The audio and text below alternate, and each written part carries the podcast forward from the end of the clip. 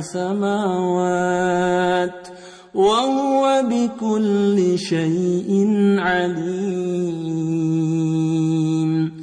وإذ قال ربك للملائكة إني جاعل في الأرض خليفةً قالوا أتجعل فيها من يفسد فيها ويسفك الدماء ونحن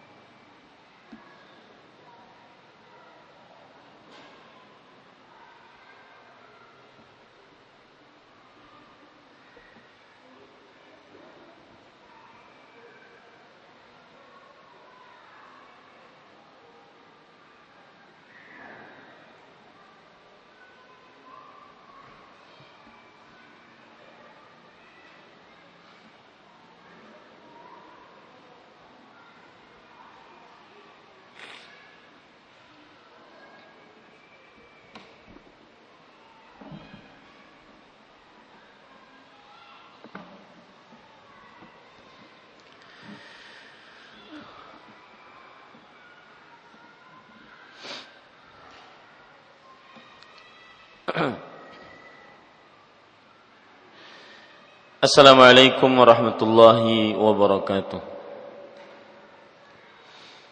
بسم الله الرحمن الرحيم إن الحمد لله نحمده ونستعينه ونستغفره ونعوذ بالله من شرور أنفسنا وسيئات أعمالنا من يهده الله فلا مضل له ومن يضلل فلا هادي له وأشهد أن لا إله إلا الله وحده لا شريك له وأشهد أن محمدا عبده ورسوله.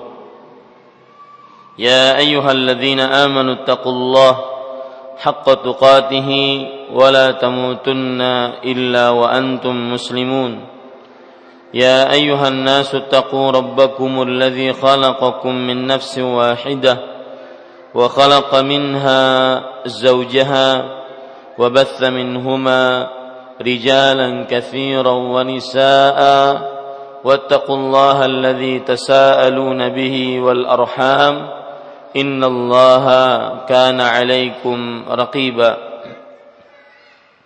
يا أيها الذين آمنوا اتقوا الله وقولوا قولا سديدا يصلح لكم أعمالكم ويغفر لكم ذنوبكم ومن يطع الله ورسوله فقد فاز فوزا عظيما. أما بعد فإن أصدق الحديث كتاب الله وأحسن الهدي هدي محمد صلى الله عليه وعلى آله وسلم وشر الأمور محدثاتها وكل محدثة بدعة وكل بدعة ضلالة وكل ضلالة في النار Alhamdulillah kita bersyukur pada Allah Subhanahu wa taala pada hari ini Selasa pagi menjelang siang 21 Rabiul Tsani 1436 Hijriah kita duduk bersama mengkaji ayat-ayat suci Al-Quran dan hadis-hadis Rasul Sallallahu Alaihi wa alihi Wasallam. Salawat dan salam semoga selalu Allah berikan kepada Nabi kita Muhammad Sallallahu Alaihi wa alihi Wasallam pada keluarga beliau, para sahabat, serta orang-orang yang mengikuti beliau sampai hari kiamat kelak dengan nama-nama Allah yang husna dan sifat-sifatnya yang ulia saya berdoa Allahumma inna nas'aluka ilman nafi'an wa rizqan tayyiban wa amalan mutaqabbala.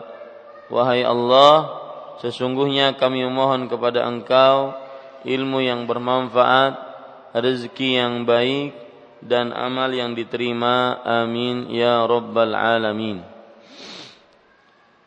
Ibu-ibu saudari-saudari muslimah yang dimuliakan oleh Allah Subhanahu wa taala pada kesempatan kali ini karena permintaan dari panitia ataupun pengurus majelis taklim ini yaitu kita akan membahas tematik dan yang akan saya bahas adalah perbedaan wanita dan laki-laki di dalam Islam. Atau inilah bedanya wanita dan lelaki di dalam Islam. Inilah bedanya wanita dan lelaki di dalam Islam. Sebelum itu ibu-ibu saudari-saudari yang dimuliakan oleh Allah Subhanahu wa taala saya ingin menyebutkan bahwa Islam sebagai agama yang sempurna telah memuliakan wanita.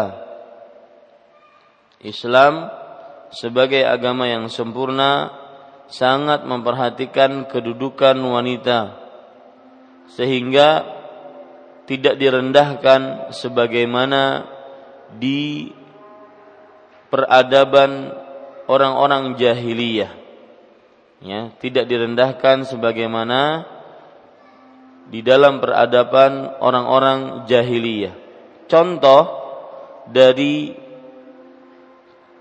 pemuliaan wanita di dalam agama Islam yang dibawa oleh Rasulullah sallallahu alaihi wasallam yaitu dalam hadis riwayat Bukhari Nabi Muhammad sallallahu alaihi wasallam bersabda ittaqullaha fin nisa. Artinya takutlah kalian kepada Allah di dalam perihal mengurus para perempuan. Jangan seenaknya ya. Jangan sekedarnya dan jangan uh, ditelantarkan. Maka ini termasuk daripada rahmat Islam, kasih sayang Islam terhadap para perempuan. Contoh yang lain lagi Rasulullah Shallallahu Alaihi Wasallam bersabda di dalam hadis yang diriwayatkan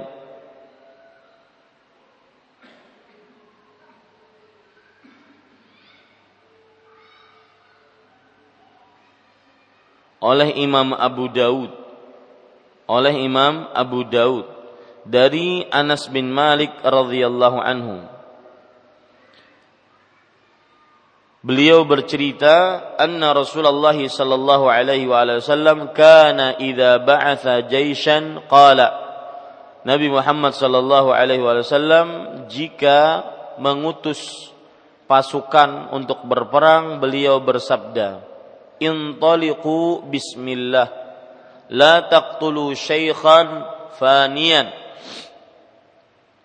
wala tiflan saghiran wala imra'atan Pergilah kalian dengan mengucap nama Allah. Janganlah kalian membunuh orang tua yang renta, anak kecil dan perempuan. Lihat di sini termasuk dari pemuliaan Islam terhadap para perempuan tidak diperbolehkan untuk dibunuh tatkala berperang. Kemudian dalam hadis riwayat Imam Bukhari penjelasan lebih jelas lagi dari Abdullah bin Umar radhiyallahu anhu beliau berkata wujidat imra'atun maqtulatan fi ba'dhi maghazi Rasulillah sallallahu alaihi wa ala alihi wasallam fanuhiya Rasulullah fanaha Rasulullah sallallahu alaihi wasallam an qatlin nisa was-sibyan. Artinya pernah didapati seorang perempuan terbunuh di dalam beberapa peperangan Rasulullah sallallahu alaihi wasallam. Maka Nabi Muhammad sallallahu alaihi wasallam melarang untuk membunuh wanita dan anak-anak. Ini termasuk daripada pemuliaan Islam terhadap perempuan. Kemudian juga Bapak Ibu saudara-saudari yang dimuliakan oleh Allah Subhanahu wa taala termasuk pemuliaan Islam terhadap perempuan yaitu kata tatkala perempuan tersebut memiliki keadaan yang mungkin dia sendiri merasa tidak nyaman. Kapan itu? Yaitu tatkala haid orang-orang Arab jahiliyah mereka menggauli perempuan atau bermuamalah dengan perempuan yang haid itu e, tatkala e, mereka sangat menghinakan. Saya ulangi, orang-orang jahiliyah sebelum Islam, orang-orang kafir Quraisy mereka bermuamalah dengan wanita yang haid sangat menghinakan. Kadang wanita haid tersebut dimasukkan ke dalam kamar, kemudian tidak dibicarai, tidak digauli, makan sendiri dan semisalnya. Sampai suci dari haidnya. Adapun di dalam agama Islam, maka Rasul Shallallahu alaihi wasallam sangat memperhatikan wanita yang dalam keadaan haid. Misalkan hadis riwayat Imam Muslim dari Aisyah radhiyallahu anha beliau bercerita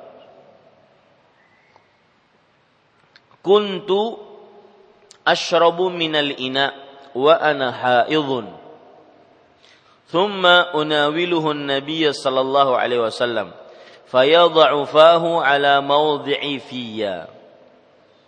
Aku pernah meminum pada sebuah gelas dalam keadaan haid.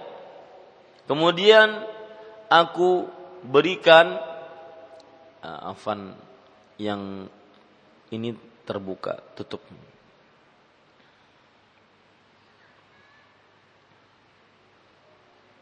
Ya.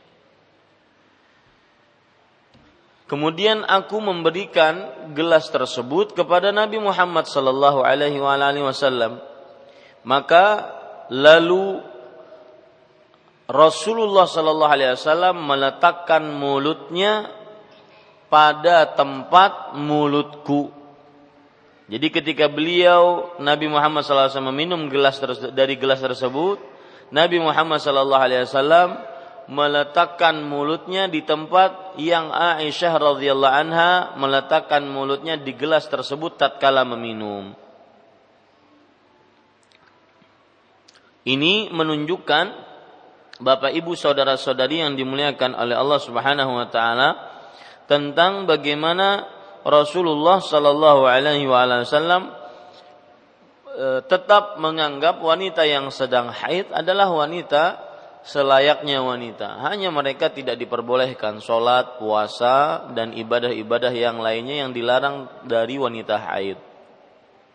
Dalam riwayat Abu Daud dan Nasai, Aisyah radhiyallahu anha bercerita, "Kuntu ata'arraqul arqa wa ana haidun fa'u'tihi Rasulullah sallallahu alaihi wasallam fayad'u famahu fil mawdhi'i alladhi wada'tu fami fihi Aku menggigit da, tulang yang ada dagingnya. Jadi ada da, ada tulang yang ada daging yang kadang-kadang nempel dengan dagingnya. Nah, itu maksud dari ata'arraqal arqa. Aku menggigit daging yang ada dag, tulangnya. Wa ana haidun. Dalam keadaan sedang aku haid. Yang kalau tadi riwayat minum sekarang riwayat makan. Lalu aku berikan hal itu kepada Rasulullah sallallahu alaihi wasallam. Ini termasuk daripada menambah keharmonisan. Ya bukan seperti sebagian orang umma bakas dibariakan.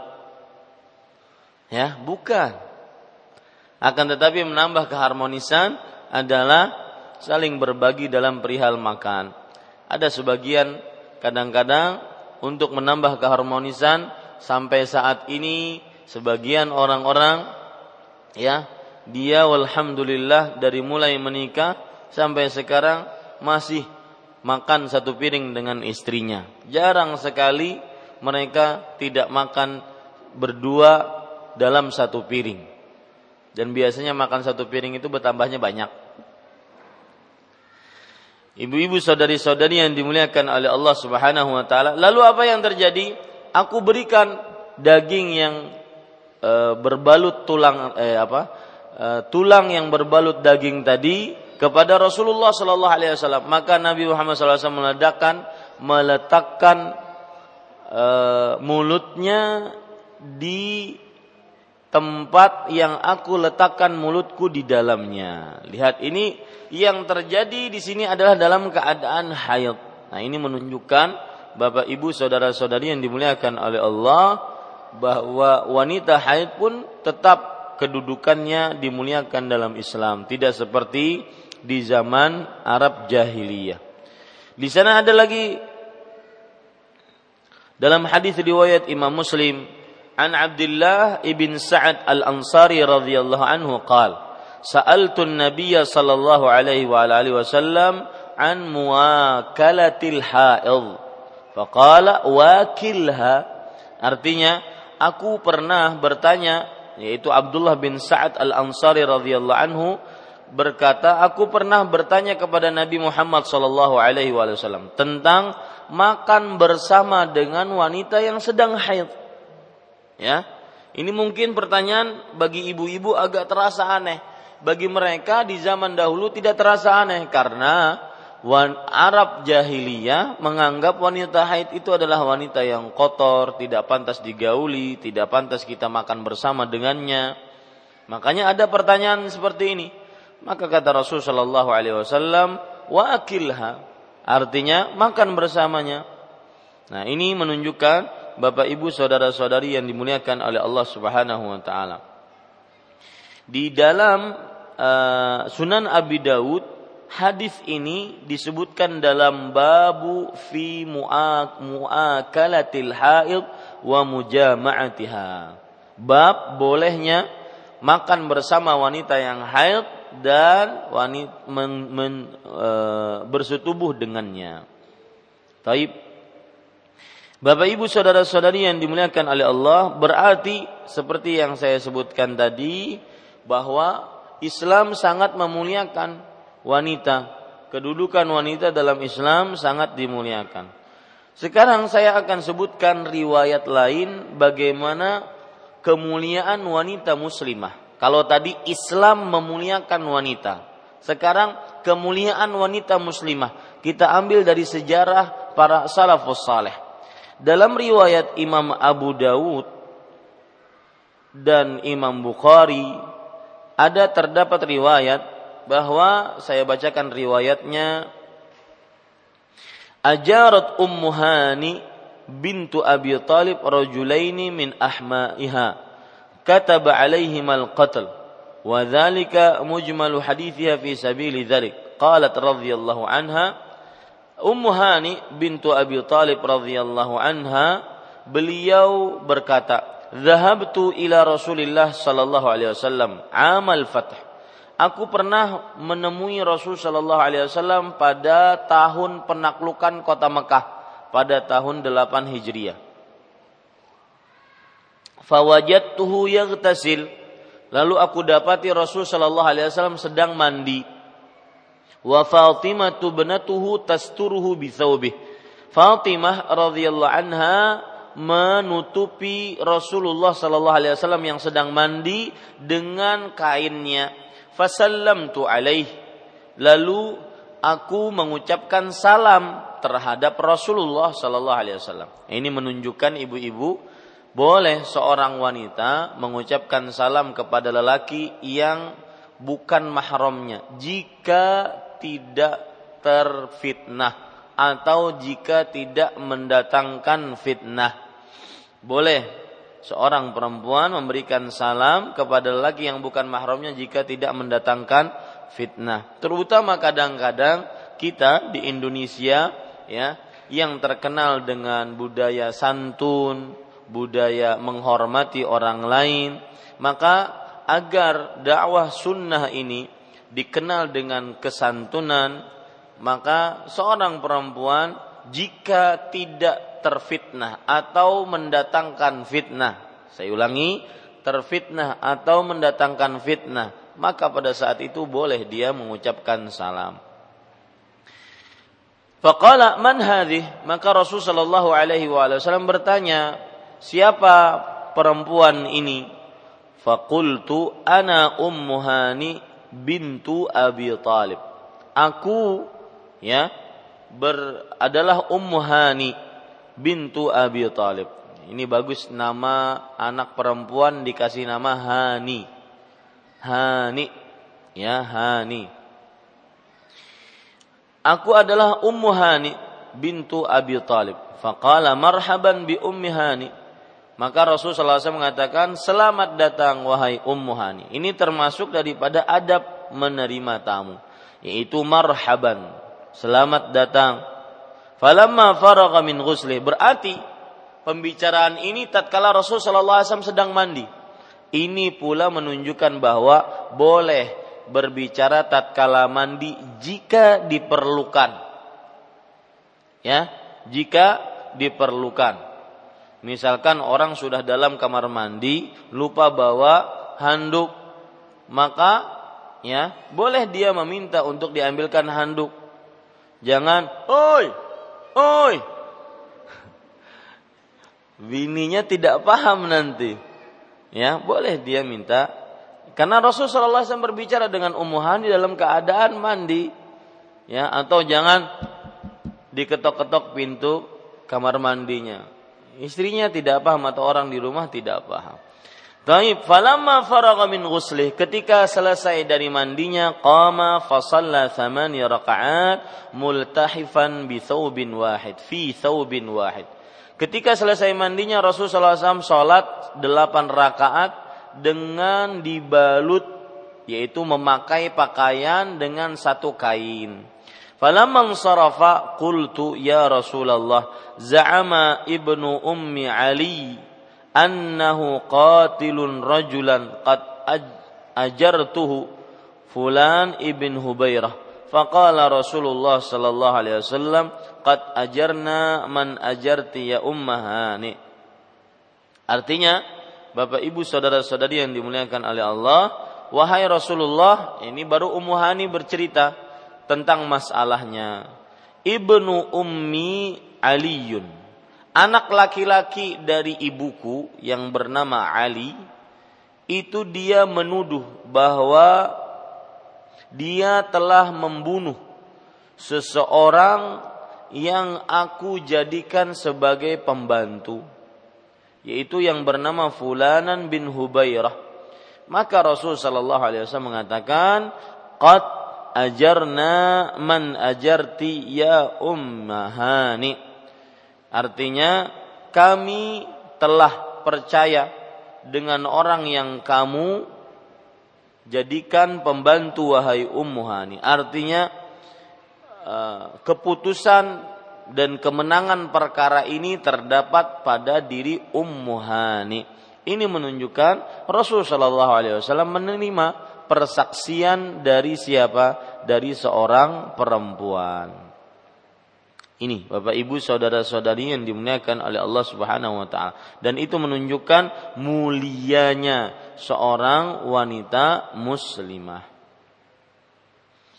Taib Bapak Ibu saudara-saudari yang dimuliakan oleh Allah, sekarang kita masuk saya tidak ingin berlalu lama untuk menyebutkan tentang kedudukan atau bedanya perempuan dengan laki-laki.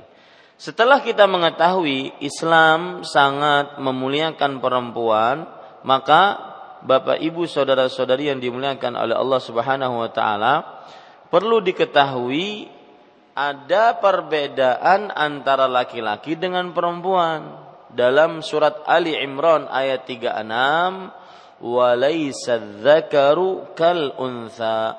Artinya bukanlah lelaki sama dengan perempuan. Ya, sama dengan perempuan.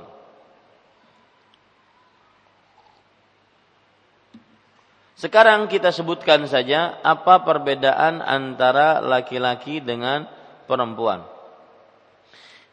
Ya, sebentar.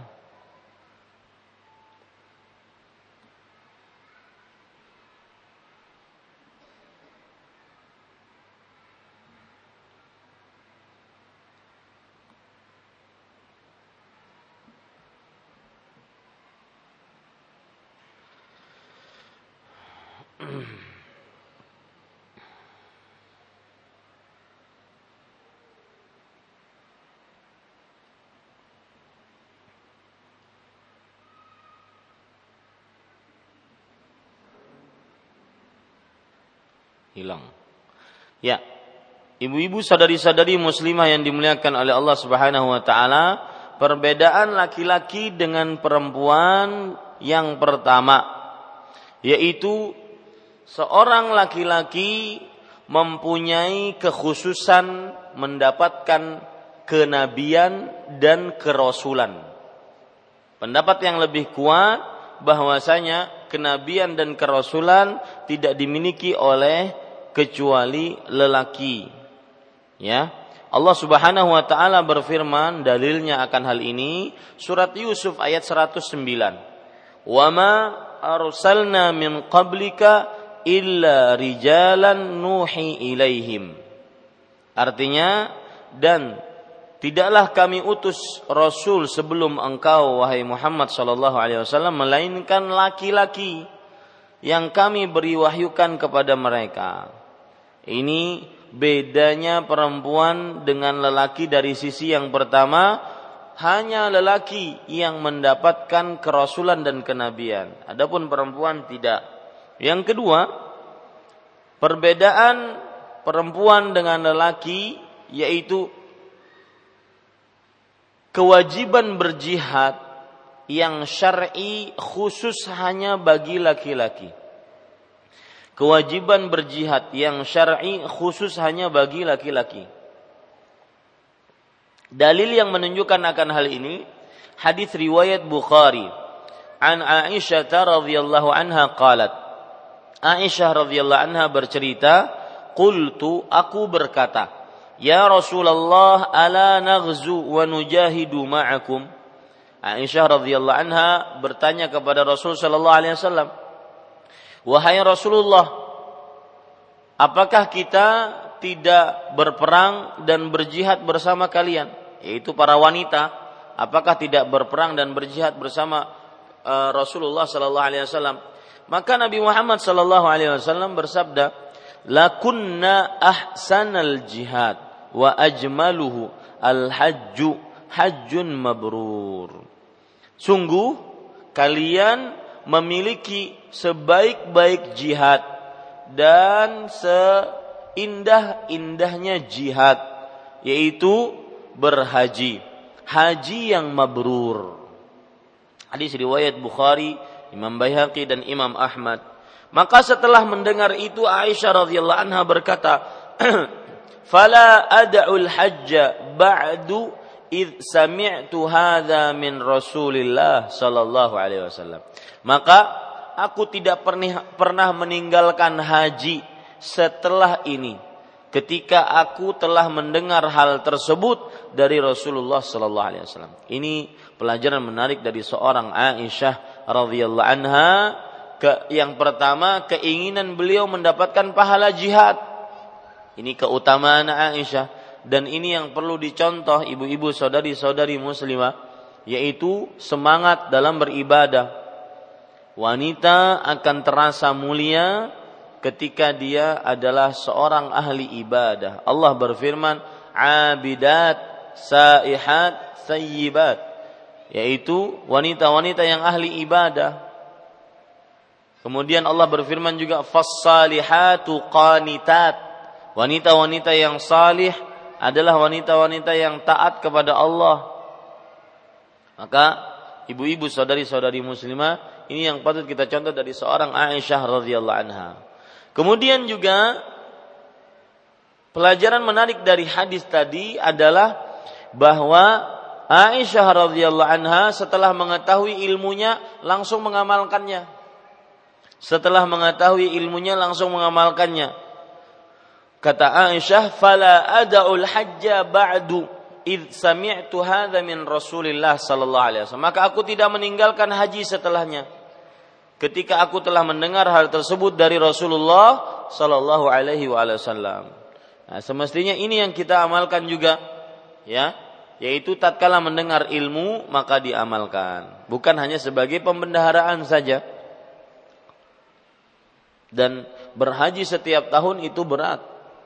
Ya, tetapi gara-gara ingin mengamalkan hadis Rasul dan karena ingin mendapatkan pahala jihad. Ini ibu-ibu saudari-saudari muslimah. Taib ketiga, yang ketiga, perbedaan laki-laki dan perempuan yaitu pengurusan pemberian pendidikan dan pengajaran dikhususkan pada derajat yang pertama untuk lelaki. Pemberian pendidikan, pengajaran, pengurusan dikhususkan pada lelaki sebelum perempuan. Pemberian pendidikan, pengajaran, pengurusan ya dikhususkan kepada lelaki sebelum perempuan. Dalil yang menunjukkan akan hal ini adalah surat At-Tahrim ayat 6. Allah Subhanahu wa taala berfirman, "Ya ayyuhalladzina amanu qu anfusakum wa ahlikum naran wa quduha an-nas wal hijarah." Wahai manusia, jagalah diri kalian dan keluarga kalian. Afwan, wahai orang-orang yang beriman, bukan manusia. Wahai orang-orang yang beriman, jagalah diri kalian dan keluarga kalian dari neraka yang bahan bakarnya manusia dan bebatuan. Ali bin Abi Thalib radhiyallahu anhu menafsiri ayat ini, "Adibuhum muallimuhum." Kepada para keluar, kepala keluarga laki-laki, hendaklah mereka mengajarkannya dan mendidiknya. Nah, ini menunjukkan bahwa pendidikan, pengajaran ya, yang paling berkuasa, paling mengatur adalah lelaki dibandingkan perempuan. Yang ke selanjutnya hitung saja ya. Yang keempat kalau itu saja. Betul? Yang keempat? Betul? Yang keempat yaitu bedanya laki-laki dengan perempuan adalah persaksian perempuan setengah dari persaksian laki-laki di hadapan hakim. Persaksian perempuan setengah, nilainya setengah dibandingkan persaksian lelaki di hadapan hakim. Artinya kalau perempuan itu bersaksi satu orang, maka itu berarti senilai dengan setengah lelaki. Berarti agar sempurna persaksian perempuan harus dua, agar senilai dengan satu lelaki, satu orang.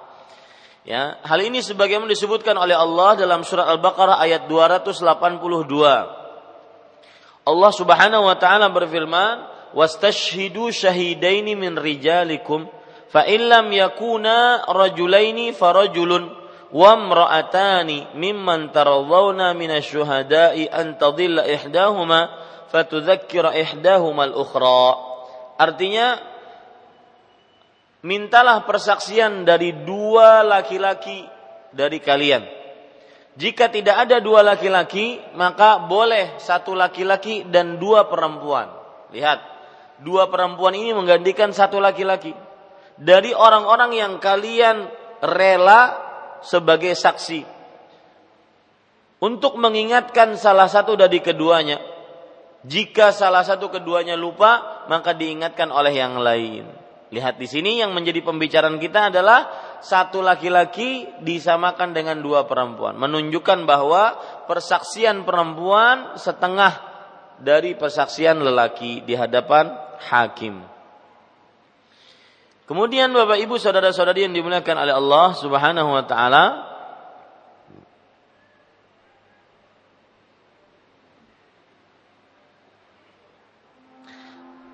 ada lagi hadis yang menunjukkan akan hal itu yaitu hadis riwayat Imam Bukhari yang menunjukkan bahwa persaksian perempuan setengah dari persaksian lelaki. Uqbah ibn Harith radhiyallahu anhu berkata, "Tazawwajtu imra'atan faja'atni imra'atun sauda, faqalat arda'tukuma." Nah, ini nih Bu, perhatikan baik-baik. Aku pernah menikahi seorang perempuan. Maka lalu datang seorang perempuan berkulit hitam. Lalu perempuan berkulit hitam itu mengatakan, "Aku telah menyusui kalian berdua." Jadi ada namanya Uqbah bin Harith menikah dengan seorang perempuan. Kemudian ada wanita ketiga berkulit hitam datang berkata kepada mereka ini berdua, "Aku telah menyusui kalian." Berdua. Berarti saudara apa Bu? Sepesusuan. Saudara sepesusuan. Fa'ataitu Nabiya sallallahu alaihi wasallam. Kata Uqbah ibn al-Harith, lalu aku pun mendatangi Rasul sallallahu alaihi wasallam. Faqultu tazawwajtu fulanata binti fulanah. Afan, fulanata binti fulan. Faja'atna imra'atun sauda faqalat li arda'tukuma. Artinya aku berkata kepada Rasul sallallahu alaihi wasallam, aku menikahi seorang perempuan bintu fulan. Lalu si perempuan ini, wanita ini yang berkulit hitam ini datang dan ia berkata kepadaku, aku telah menyusui kalian berdua. Wahia kadzibah fa'arada fa'ataitu min qibali wajhi faqultu innaha kadzibah. Qala kaifa waqad za'amat annaha arda'tukuma. Artinya dan ia adalah dusta. Jadi si perempuan yang e, mengaku telah menyusui Uqbah bin Harith radhiyallahu anhu dan istrinya tadi itu berdusta. Fa'arada lalu ia berpaling.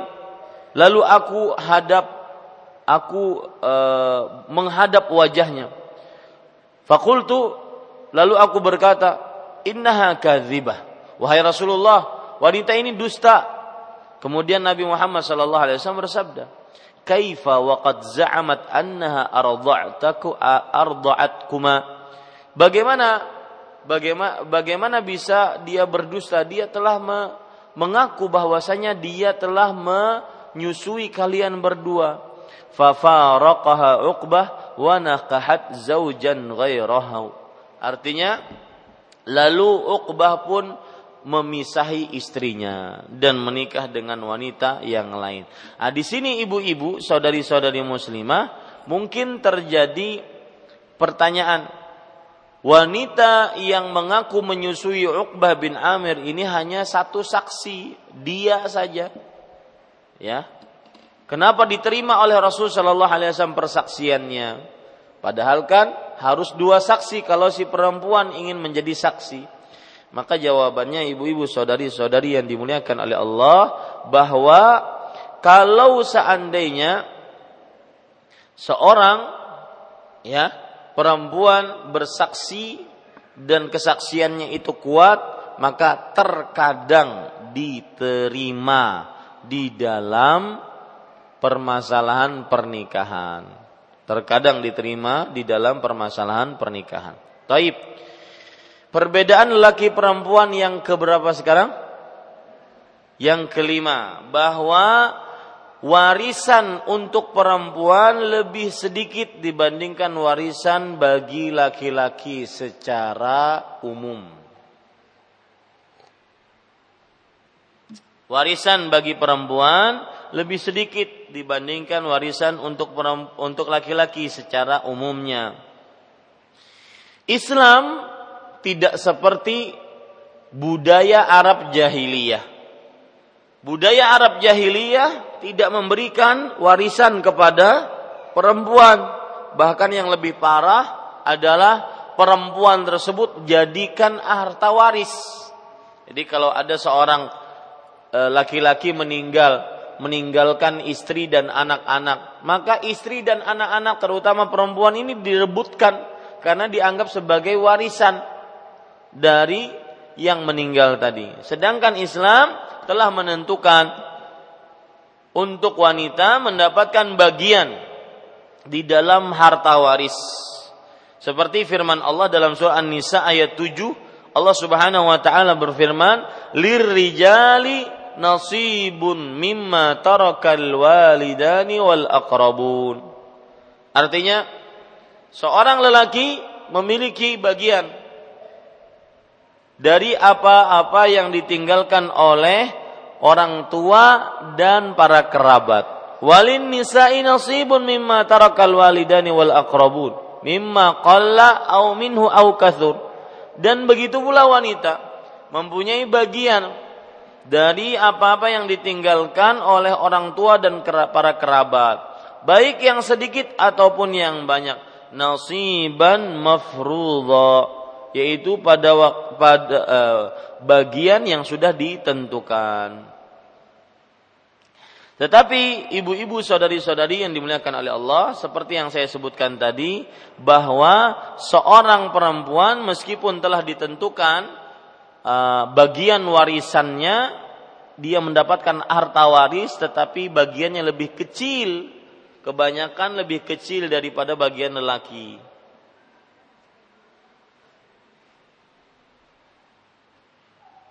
Seperti misalkan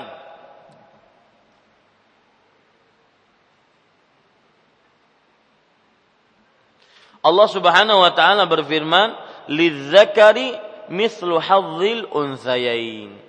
Artinya, seorang lelaki memiliki dua bagian yang dimiliki oleh seorang perempuan. Surah An-Nisa ayat 176.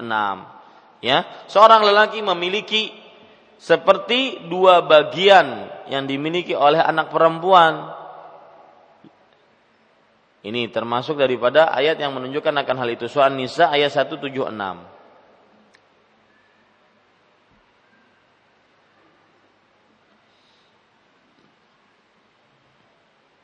Taib, kena, kalau ada yang bertanya, Bapak, Ibu, saudara-saudari yang dimuliakan oleh Allah Subhanahu wa taala, Kenapa seorang perempuan kebanyakan bagiannya di dalam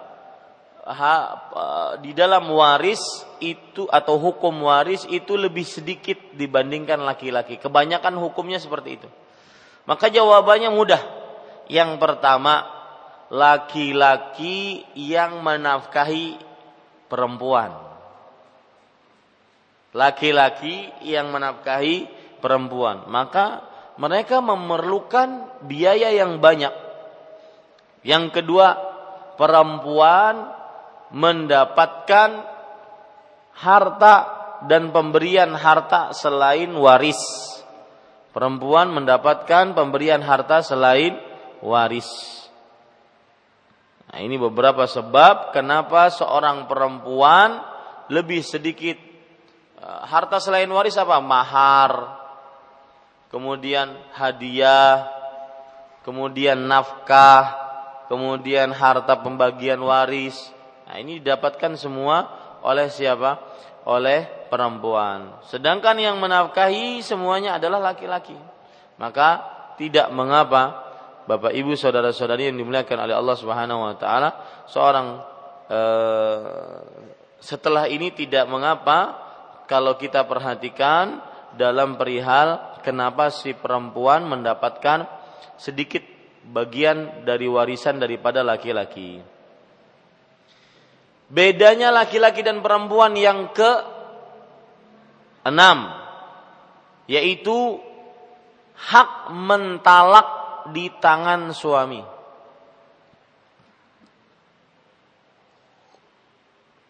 Dan bukan di tangan istri. Hak mentalak di tangan suami.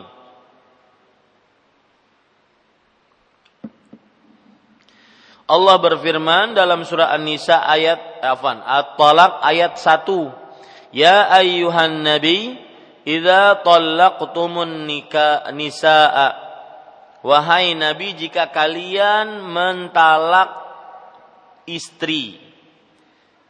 Kemudian juga Allah berfirman di dalam surat Al-Baqarah ayat 237 Wa in talaqtumuhunna min qabli an tamassuhunna. Dan jika kalian mentalak istri-istri kalian sebelum kalian menyentuhnya. Kemudian juga di dalam surat Al-Baqarah ayat 230 yang menunjukkan bahwa hak talak di tangan laki-laki. Fa in talaqaha fa in talaqaha fala tahillu lahu min ba'du hatta. Jika ia mentalaknya maka tidak halal untuknya setelah itu sampai wanita tersebut menikah dengan suami selainnya. Bapak Ibu saudara-saudari yang dimuliakan oleh Allah, Abdullah bin Abbas radhiyallahu anhu meriwayatkan bahwa Rasulullah Shallallahu alaihi wasallam bersabda dalam hadis riwayat Imam Ibnu Hibban, "Innamat talaqu liman akhadha bisaq." Sesungguhnya talak itu bagi siapa yang menafkahi ya bagi siapa yang menafkahi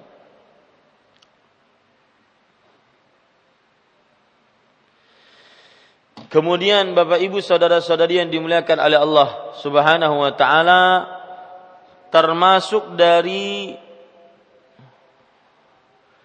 perbedaan lelaki dengan perempuan yaitu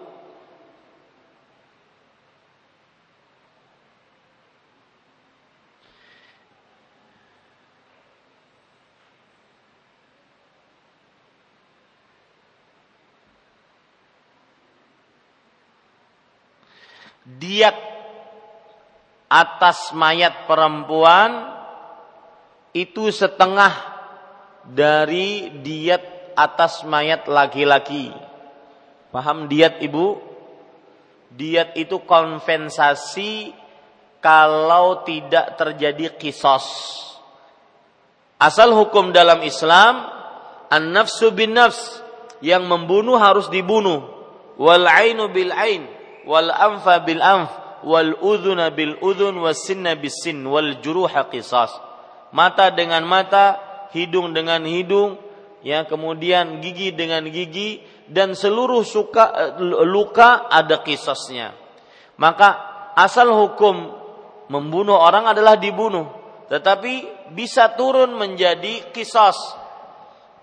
Afwan, kisos bisa turun menjadi diat dengan cara membayar kompensasi kata si keluarga yang terbunuh kami mau memaafkan dari kisos agar asal ya asal uh, diat asal si pembunuh membayar kompensasi. Nah, untuk mayat atau jenazah perempuan kompensasinya setengah dari jenazah laki-laki. Ini ibu-ibu saudari-saudari yang dimuliakan oleh Allah Subhanahu wa taala. Kemudian termasuk dari bedanya laki-laki dengan perempuan yang keberapa? Ah? Kedelapan, yaitu yang berhak menjadi pemimpin negara khalifah hanya lelaki, tidak perempuan yang berhak menjadi pemimpin negara atau khalifah hanya lelaki, tidak perempuan. Dalam hadis riwayat Bukhari dari Abu Bakar radhiyallahu anhu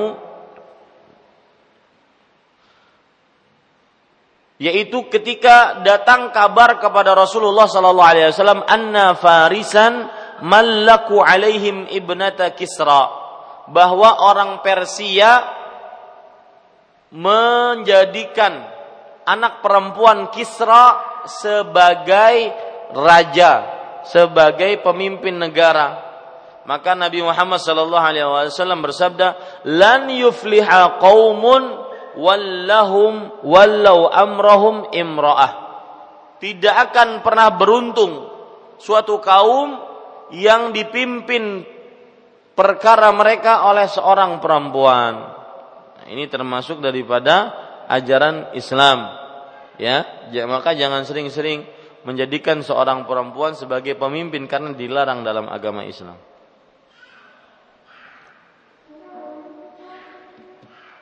Kemudian Bapak, Ibu-ibu, saudari-saudari yang dimuliakan oleh Allah Subhanahu wa taala,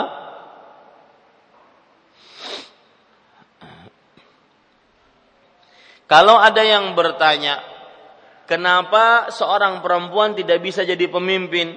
ada beberapa sebab yang seorang perempuan tidak dapat melakukannya kecuali laki-laki. Yaitu yang pertama mengumumkan perkara jihad. Yang kedua memimpin jihad. Sudah kita sebutkan tadi bahwa uh, jihad hanya dimiliki oleh laki-laki yaitu berperang di jalan Allah Subhanahu wa taala.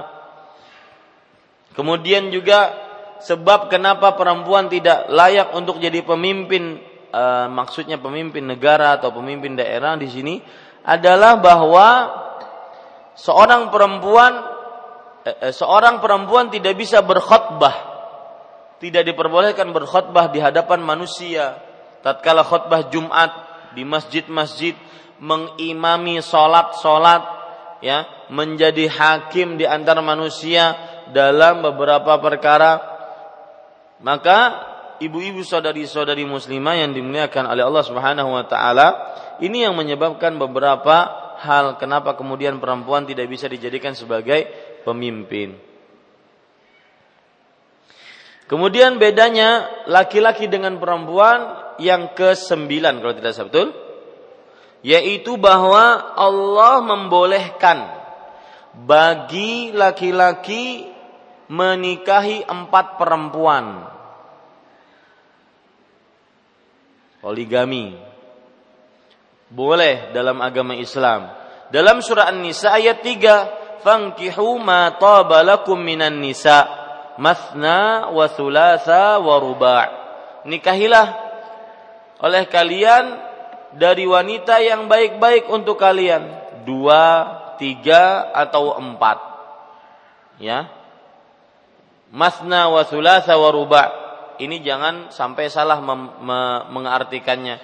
Dua atau tiga atau empat. Bukan dua tambah tiga tambah empat.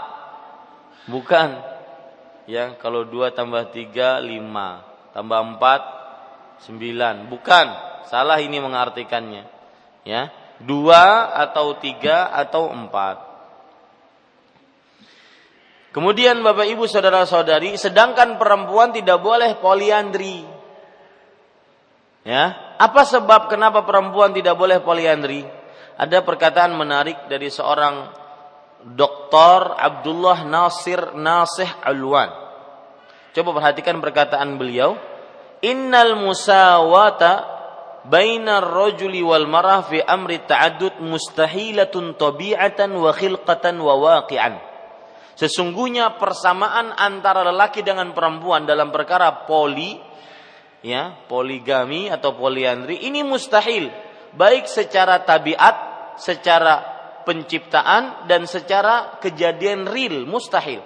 Wadzalika yang demikian itu li'annal mar'ata fi tabi'atiha la tahmil illa fi waqtin wahid. Seorang perempuan tidak hamil di dalam tabiatnya kecuali satu waktu. Wa marratan wahidah fis sanati kulliha. Dan hanya satu kali di dalam satu tahun. Wa ammar rajulu fa ghairu dzalik. Sedangkan laki-laki beda faminal mumkin an yakuna lirrajuli aulad muta'addidun min nisa'in muta'addidat ya uh, mungkin seorang lelaki memiliki anak-anak yang banyak dari istri-istri yang banyak. Walakinnal mar'ata la yumkin an yakuna laha mauludun wahid min aktsari min rajulin wahid. Akan tetapi seorang perempuan tidak mungkin dia memiliki satu anak dari beberapa laki-laki. Ini yang menyebabkan tidak mungkin terjadi di pada perempuan poliandri. Wa aidan ta'addudul azwaj bin nisbati ila al-mar'ah yudayyi'u nisbat uh, nisbatu waladiha ila syakhsin muayyan. Demikian pula ya, tidak mungkinnya seorang perempuan berpoliandri adalah ketika seorang perempuan berpoliandri maka akan hilang nasab anaknya kepada seseorang. Nanti dinasabkan kepada siapa? Bingung. Ya, Suami pertama rambutnya lurus. Suami kedua hidungnya mancung. Suami ketiga badannya tinggi. Maka ibu-ibu saudari-saudari yang dimuliakan oleh Allah Subhanahu wa taala, akhirnya keluar anak karena dia poliandri mungkin, keluar anak dengan tiga sifat sekaligus. Ini di, dinasabkan kepada siapa? Nah ini ini yang menunjukkan bahwa tidak mungkinnya seorang perempuan berpoliandri.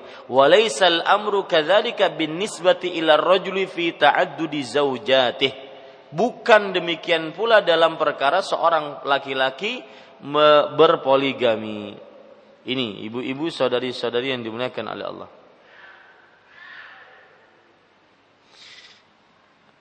Kemudian ibu-ibu saudari-saudari yang dimuliakan oleh Allah Subhanahu wa taala, sekarang kita membicarakan e, bedanya wanita dengan laki-laki pada nomor ke-10 dari sisi hukum fikih. Ya, bedanya laki-laki dengan perempuan dari sisi hukum fikih ini yang ke-10 kebanyakan berbicara tentang hukum fikih. Yang pertama yaitu seorang perempuan ketika bersafar diwajibkan ditemani oleh mahram laki-laki.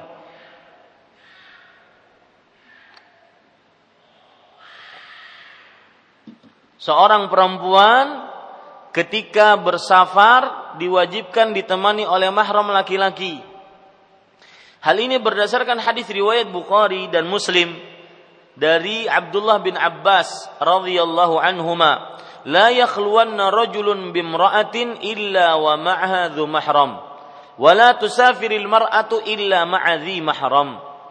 Artinya tidak boleh seorang lelaki berkhalwat berdua-duaan dengan seorang perempuan kecuali bersamanya mahram. Dan tidak boleh seorang perempuan bersafar kecuali bersamanya mahram ini hadis pertama. Hadis yang kedua dari Amir bin Rabi'ah radhiyallahu anhu Rasul sallallahu alaihi wasallam bersabda, "Ala la yakhluwanna rajulun bimra'ah illa kana thalithahuma syaitan."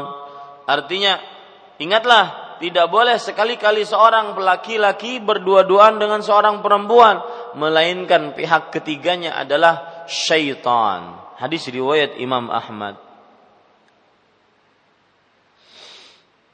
Kemudian termasuk dari hukum yang berkaitan eh, yang membedakan antara laki-laki dengan perempuan yaitu seorang perempuan ingin puasa sunnah maka harus izin dengan suaminya. Sedangkan suami kalau ingin puasa sunnah tidak perlu izin dengan suaminya, dengan istrinya. Ya. Ini sebagaimana dalam hadis yang diriwayatkan oleh Imam Bukhari dan juga Imam Muslim. Dari Abu Hurairah radhiyallahu an, Nabi Muhammad sallallahu alaihi wasallam bersabda, "La tasumil mar'atu wa ba'luha syahidun illa biidznih."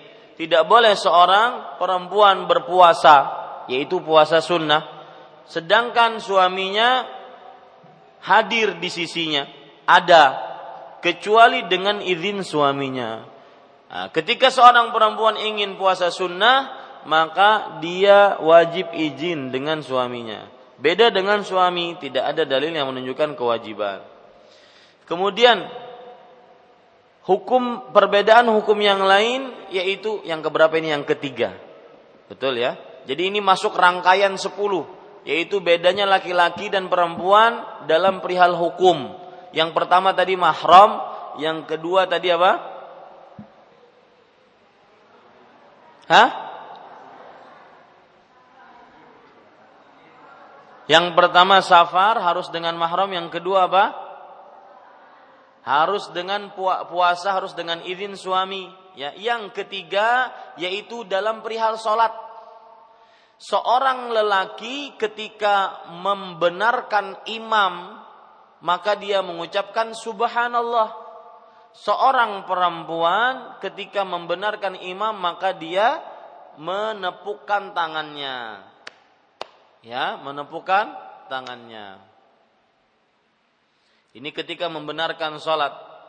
Sebagaimana dalam hadis yang diriwayatkan oleh Imam Bukhari dan juga Imam Muslim dari Sahal bin Sa'ad radhiyallahu an Nabi Muhammad sallallahu alaihi wasallam bersabda at-tasbihu lirrijal wat tasfiqu nisa artinya mengucapkan subhanallah ketika membenarkan imam itu untuk laki-laki dan bertepuk tangan untuk perempuan tatkala membenarkan imam.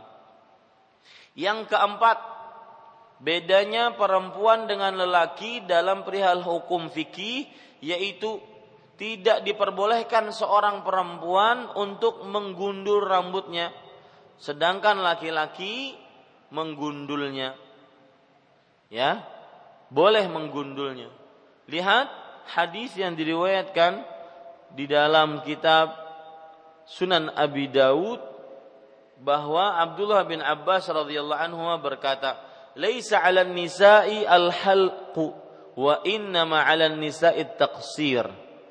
Seorang wanita tidak boleh menggundul rambutnya dan seorang perempuan hanya boleh memendekkan rambutnya saja. Jadi jika diperlukan untuk menggunting rambutnya maka tidak mengapa. Kemudian bedanya seorang perempuan dengan lelaki dalam perihal hukum fikih yaitu saf solat dalam perihal saf solat.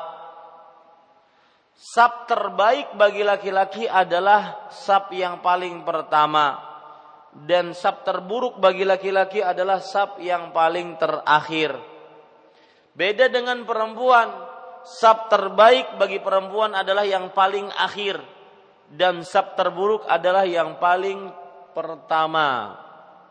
Hal ini berdasarkan hadis yang diriwayatkan oleh Imam Muslim, kemudian juga Imam Tirmidzi dari Abu Hurairah radhiyallahu an.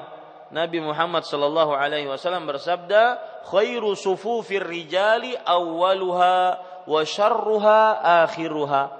wa khairu sufufin nisa'i akhiruha wa syarruha awwaluha sebaik-baik saf bagi laki-laki adalah yang paling pertama dan seburuk-buruk saf adalah yang terakhir sebaik-baik saf bagi perempuan adalah yang paling terakhir dan seburuk-buruk saf adalah yang paling pertama tetapi ingat hadis ini ibu-ibu saudari-saudari muslimah di zaman Rasulullah sallallahu alaihi wasallam kalau di masjid beliau pada waktu itu tidak ada satir seperti ini, ya, penghalang seperti ini. Atau tabir seperti ini nggak ada. Makanya kalau perempuan terlalu di depan akan terlihat oleh laki-laki. Makanya Rasulullah SAW memberitahukan sebaik-baik sab bagi perempuan adalah yang paling akhir, paling akhir, dan seburuk-buruknya paling pertamanya. Takut dilihat oleh laki-laki yang bukan mahramnya. Kemudian yang keberapa? Yang keenam, ya uh, bedanya laki-laki dengan perempuan dalam perihal hukum fikih yaitu ma masjid yang paling bagus untuk perempuan adalah rumahnya. Atau bukan disebut masjid. Tempat sholat yang paling bagus untuk perempuan adalah rumahnya. Hal ini berdasarkan hadis riwayat Imam Ahmad Imam Ibnu Khuzaimah dan yang lainnya dari Ummu Salamah radhiyallahu anha Rasulullah sallallahu alaihi wasallam bersabda khairu masajidin nisa buyutuhunna. Sebaik-baik masjid-masjid tempat-tempat sujud bagi perempuan adalah rumah-rumah mereka. Yaitu sebaik-baik tempat sholat bagi perempuan adalah rumah-rumah mereka. Menunjukkan Sedangkan beda dengan laki-laki. Laki-laki diwajibkan untuk sholat berjamaah di masjid. Kemudian ibu-ibu sadari-sadari yang dimuliakan oleh Allah. Termasuk dari perbedaan laki-laki dan perempuan dalam hukum fikih yang keberapa? Tujuh. Yaitu sholat Jumat wajib bagi perempuan eh bagi laki-laki dan tidak wajib bagi perempuan. Salat Jumat wajib bagi laki-laki dan tidak wajib bagi perempuan. Hal ini berdasarkan hadis riwayat Imam Abu Daud ya.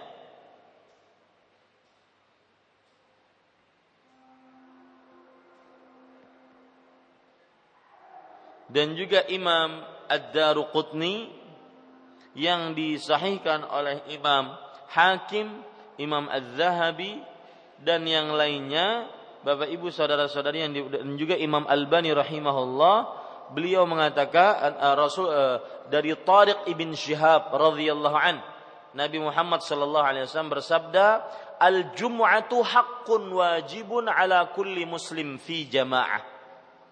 Wa salat Jumat adalah hukum yang wajib atas setiap muslim dikerjakan secara berjamaah illa ala arba'ah kecuali atas empat orang tidak wajib untuk sholat Jumat. Abdin mamluk awim ro'ah aw sabi aw maril yaitu budak yang e, dikuasai atau wanita atau anak kecil atau orang yang sedang sakit. Makanya yang tidak Jumatan itu Tanya aja, ente budak, ente perempuan, ya ente anak kecil, atau sedang sakit. Karena yang boleh tidak jumatan hanya empat orang ini saja. Sedangkan laki-laki wajib untuk jumatan. Ya, wallahu alam. Kemudian terakhir bedanya perempuan dengan laki-laki yang terakhir yaitu dari sisi akikah. Dari sisi apa?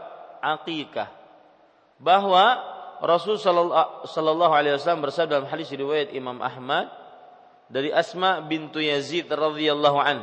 Nabi Muhammad sallallahu alaihi wasallam bersabda al aqiqatu haqqun 'anil ghulam syatani mutakafian wa 'anil jariyati syah. Akikah hewan disembelih karena kelahiran anak itu wajib atas anak laki-laki sebanyak dua ekor kambing yang sama dan atas anak perempuan satu ekor. Nah, ini beberapa perbedaan hukum antara lelaki dengan perempuan dalam perihal fikih.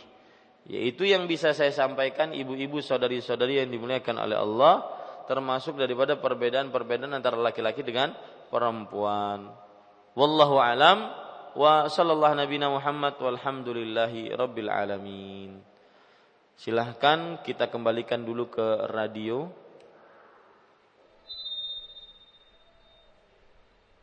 Ya, na'am. Alhamdulillah. Bismillahirrahmanirrahim. Assalamualaikum warahmatullahi wabarakatuh. Ikhwatal iman para pendengar radio Gema Madinah di mana pun Anda berada. Untuk selanjutnya kita masuk pada sesi tanya jawab sekaligus masuk pada program TJPA atau tanya jawab permasalahan agama bagi para pendengar yang ingin bertanya langsung kepada Ustadz bisa menghubungi kami di nomor telepon 051147819118 atau untuk layanan pertanyaan via SMS di 0899 0859 Ya, nah Ustaz. Kami bacakan pertanyaan pertama Ustaz. Ya, silahkan. Dari Amri di Martapura pertanyaannya, Ustaz, apakah menyediakan tempat amplop ketika walimah perkawinan bisa disamakan dengan minta-minta? Lalu minta-minta yang diperbolehkan seperti apa Ustaz? Tafadhol. Ya, bismillah walhamdulillah wassalatu wassalamu ala Rasulillah menyediakan tempat amplop baik itu kadang-kadang yang disediakan subhanallah gentong Hah? Kada kada halus-halus lagi kadang-kadang gentong disediakan sidin untuk tempat amplop. Maka jawabannya Bapak Ibu saudara-saudari yang dimuliakan oleh Allah dalam konteksnya dilihat dari hukum Islam lebih baik hal tersebut dijauhi. Kenapa? Satu, yang namanya walimah itu adalah yang sedang melakukan resepsi pernikahan yang membuat makanan. Namanya juga namanya juga walimatul urus yang disebut dengan resepsi pernikahan yaitu makanan yang dibuat karena terjadi pernikahan. Nah, semestinya ketika kita mengundang orang untuk berwalimatul urus, kita yang menyediakan makanan tersebut. Ya, itu satu. Dan Rasul sallallahu alaihi wasallam bersabda kepada Jabir radhiyallahu anhu, "Aulim walau bisyah." Buatlah makanan karena pernikahan walaupun hanya dengan menyembelih satu kambing. Ini satu. Yang kedua, ya, termasuk hal yang menjaga harga diri dan martabat adalah tidak meminta-minta untuk perkara yang tidak sangat kita perlukan. Maka kalau seandainya disediakan ini berarti seakan dia meminta. Lebih baik dia jauhi perkara tersebut. Adapun nanti ada orang yang karena mungkin Eh, tamu-tamu walimah tersebut bergembira, dia ingin memberi hadiah, maka itu hak sang tamu atau sang yang diundang akan tetapi menyediakan tempat lebih baik dijauhi. Wallahu a'lam. Silahkan ibu jika ada pertanyaan ibu-ibu yang hadir di masjid ini. Assalamualaikum warahmatullahi wabarakatuh. Waalaikumsalam warahmatullahi wabarakatuh. Ustadz saya mau bertanya dan saya menyaksikan langsung uh, ada keluarga saya sakit uh, dan dia Mungkin dia nggak bisa wudhu Ustaz. Terus e, katanya suruh tayamum ya. Terus ada lagi yang bilang katanya ndak usah sholat, e, menghormati waktu sholat aja katanya Ustaz. Iya. Adakah hukumnya itu Ustaz? Ya. Ya. Jazakillahu khairan atas pertanyaannya bagus. Maka jawabannya sholat diwajibkan atas setiap muslim laki-laki dan perempuan yang balik berakal selain wanita yang haid dan nifas. Maka selama keluarga yang sakit tadi masih masuk dalam kategori ini, muslim atau muslimah, balik berakal selain wanita yang haid dan nifas, maka tetap diwajibkan sholat. Meskipun dia mungkin sulit Ustadz untuk berwudu, maka tayamum. Atau tidak bisa berwudu sendiri, diwudukan. Pokoknya selama dia masih dalam kategori muslim, balik berakal, selain wanita yang haid dan nifas, maka tetap diwajibkan untuk sholat. Kalau tidak bisa berdiri dengan duduk, kalau tidak bisa duduk dengan rebahan, sebagaimana dalam hadis riwayat Bukhari, salli qa'iman fa illam tastati fa qa'idan fa illam tastati fa ala jambin. Salatlah dalam keadaan berdiri. Kalau tidak bisa duduk, kalau tidak bisa be, be, berbaring. Bahkan Ibnu Rajab Al-Hambali rahimahullah mengatakan wa in ajaza an dzalika kullih au ma'a bi tarfihi wa salla bi Kalau seandainya susah juga untuk melakukan hal itu, ya, tidak bisa rebahan, susah melakukan hal itu, maka sholatlah dengan niatnya dan mengedip-ngedipkan matanya.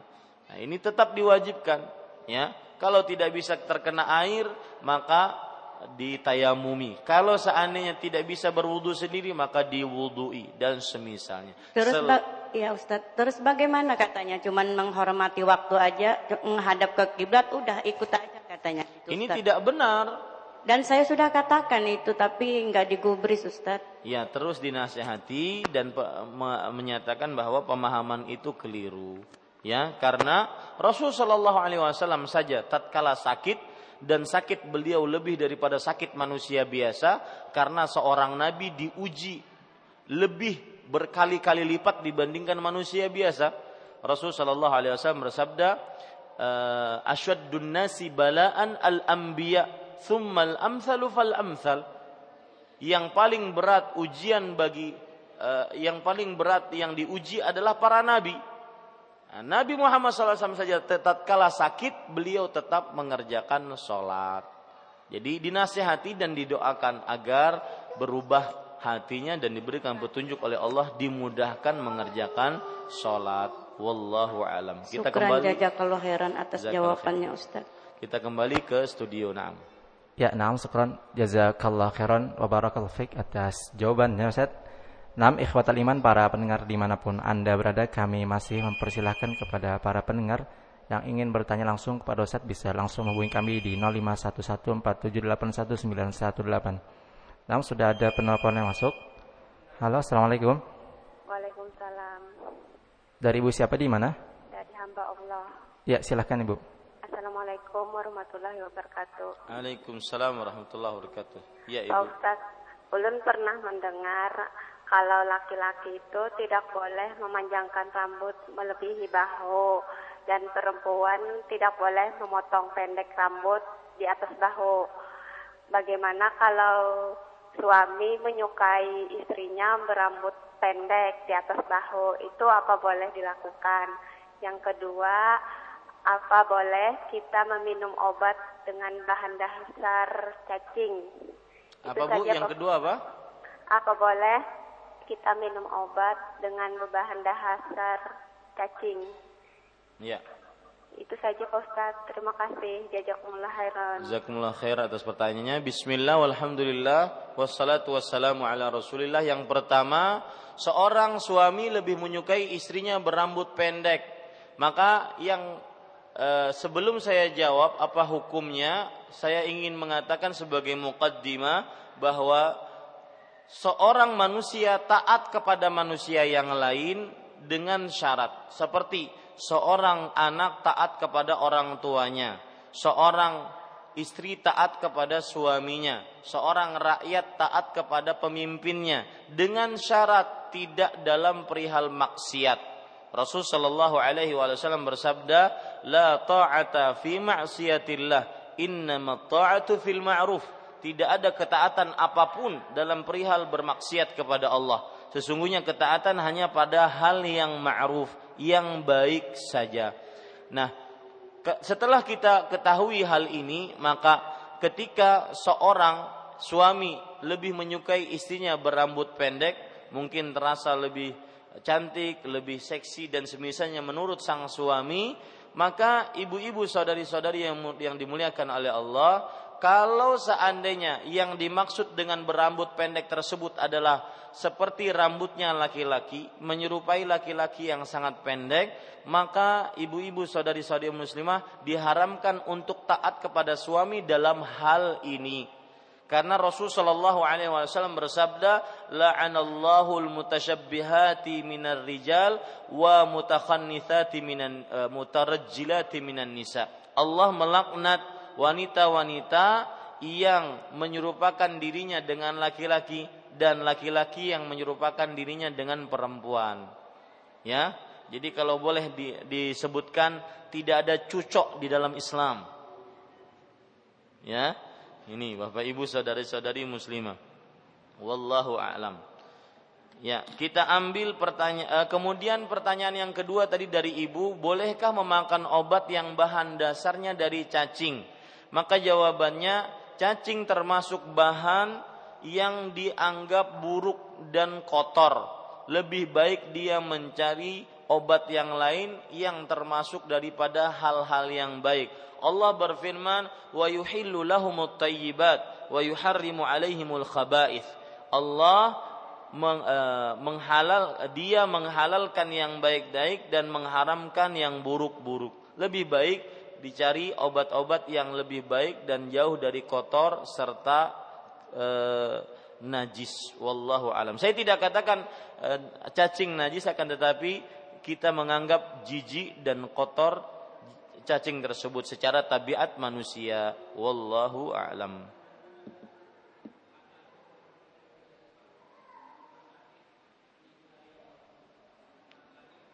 Uh, uh, untuk pertanyaan yang tadi juga, apakah boleh laki-laki memanjangkan paka, uh, rambutnya dan perempuan uh, memendekkan rambutnya uh, lebih daripada sepundak? Maka jawabannya tidak ada nas langsung yang saya ketahui dari Rasulullah SAW akan hal itu.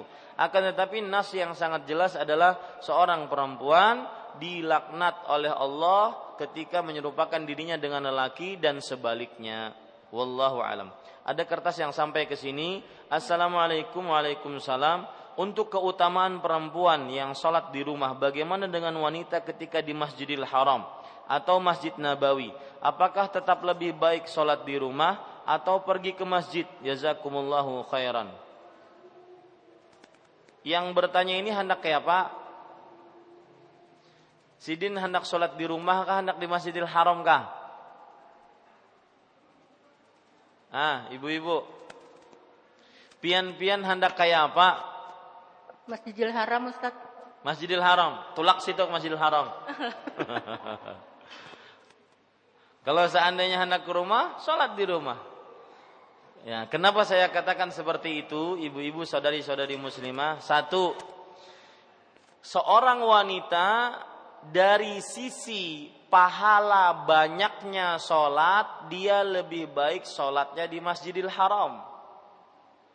Tetapi seorang wanita dari sisi lebih baik keadaannya, dia lebih baik sholatnya di di hotelnya ataupun di pemondokannya.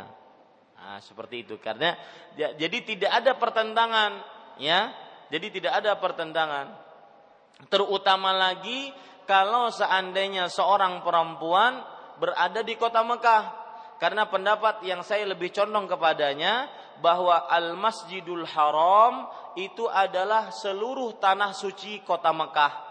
Karena Allah berfirman, "La tadkhulannal masjidal harama aminina muhalliqina ru'usakum wa muqassirin." Sungguh kalian akan benar-benar masuk ke dalam Al-Masjidil Haram Masjidil Haram di sini maksudnya masuk kota suci Mekah. Berarti orang yang sholat di hotel dan di tanah suci Mekah itu juga mendapatkan seratus ribu sholat. Wallahu a'lam. Ya, jadi ibu-ibu saudari-saudari muslimah jika dia ingin mendapatkan pahala seribu sholat di Masjid Nabawi dia pergi ke Masjid Nabawi jika dia ingin mendapatkan pahala bahwa seorang perempuan sholatnya yang paling baik adalah di rumahnya, maka dia sholat di hotelnya. Akan tetapi tidak ada pertentangan antara kedua hal ini. Dua-duanya bisa dilakukan dan tidak tercela perempuan melakukannya. Wallahu a'lam. Ada pertanyaan yang lain masuk ke saya, perbedaan uang belanja dengan nafkah istri maka jawabannya ibu-ibu saudari-saudari yang dimuliakan oleh Allah ya. Uang belanja dengan nafkah istri apa bedanya? Memang sang istri ingin belanja apa dan apa bedanya dengan nafkah? Dua-duanya sama. Ya. Kalau mungkin ada yang mengatakan, Ustadz, kalau nafkah itu kan kayak nungkar iwak, nungkar baras, nungkar gula, nungkar pakaian, ya, itu nafkah. Belanja itu kayak nungkar bakso, satai. Kayak makan mie ayam, kayak makan soto banjar. Ya, ini ustadznya hendak hendak berataan tuh makanannya. Maka jawabannya ibu-ibu saudari-saudari yang dimuliakan oleh Allah, tidak ada perbedaan antara uang belanja dengan nafkah. Mungkin ada sebagian e, orang yang mengatakan bahwa sang suami wajib memberikan uang belanja bulanan. Di samping itu juga memberikan nafkah, artinya mungkin sebagai e, simpanan bagi sang istri mungkin per bulannya 500 ribu, 200 ribu, 300 ribu dan semisalnya. Maka tidak ada yang ada adalah seorang suami menafkahi. Mau menafkahi dia pas-pasan memberinya atau lebihan, itu urusan sang uh, apa suami dan juga istri yang mereka bersepakat atasnya. Allah Subhanahu wa taala berfirman, "Liyunfiq dzu sa'atin min sa'atih, wa man qudira 'alaihi rizqu falyunfiq mimma ataahu Allah." La yukallifu Allah nafsan illa ma ataha, sayaj'alullahu ba'da usrin yusra. Hendaknya seorang suami menafkahi dari keluasannya dan apabila dia disempitkan maka nafkahilah sesuai dengan apa yang Allah berikan kepadanya. Allah tidak memberati seseorang kecuali sesuai dengan kemampuannya. Allah akan menjadikan setelah kesulitan pasti ada kemudahan. Wallahu a'lam. Assalamualaikum warahmatullahi wabarakatuh. Waalaikumsalam warahmatullahi wabarakatuh. Barakallahu fikum. Wa fik barakallah. Ini Ustadz ada titipan pertanyaan yang pertama yaitu tata cara teknik apakah harus kurma Ustadz atau uh, bahkan kurma tertentu kalau tidak ada kurma apa boleh diganti madu gitu Ustadz. Terus ya. yang kedua akikah untuk anak laki-laki misalkan kita nggak punya uang untuk dua kambing sekaligus, Ustadz boleh nggak dicicil satu gitu? Ya. Nah satu lagi nanti kalau pas sudah punya rezeki gitu, Ustadz. Jazakumullah ya. khair. Jazakumullah khair atas pertanyaannya, maka jawabannya jika memungkinkan maka teknik yaitu memasukkan kunyahan ke dalam mulut sang bayi, maka kunyahan tersebut adalah kunyahan kurma jika memungkinkan.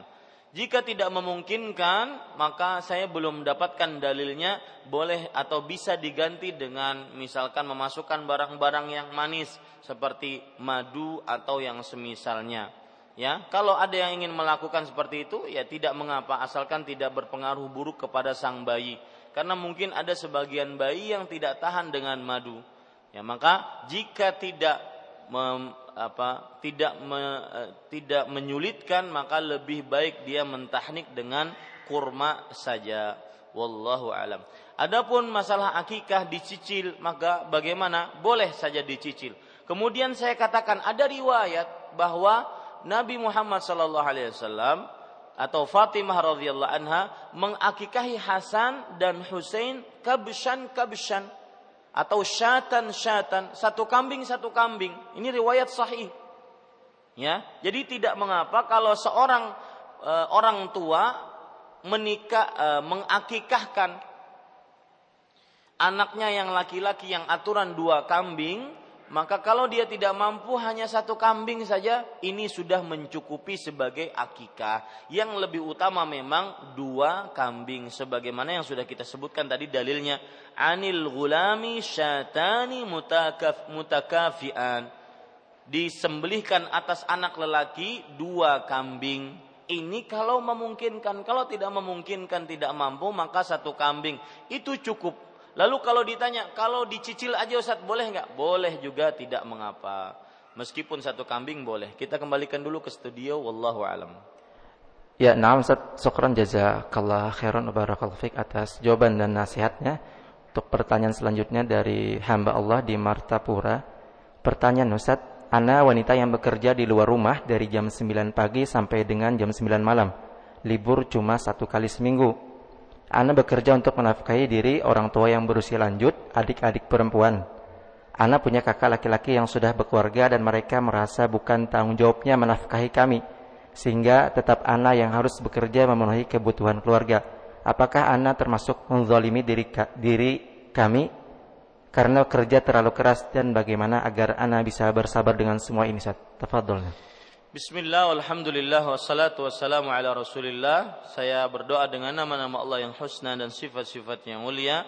Semoga yang bertanya ditolong oleh Allah subhanahu wa ta'ala Diberkahi hidupnya, dunia dan akhirat. Dan hartanya diberkahi oleh Allah subhanahu wa ta'ala.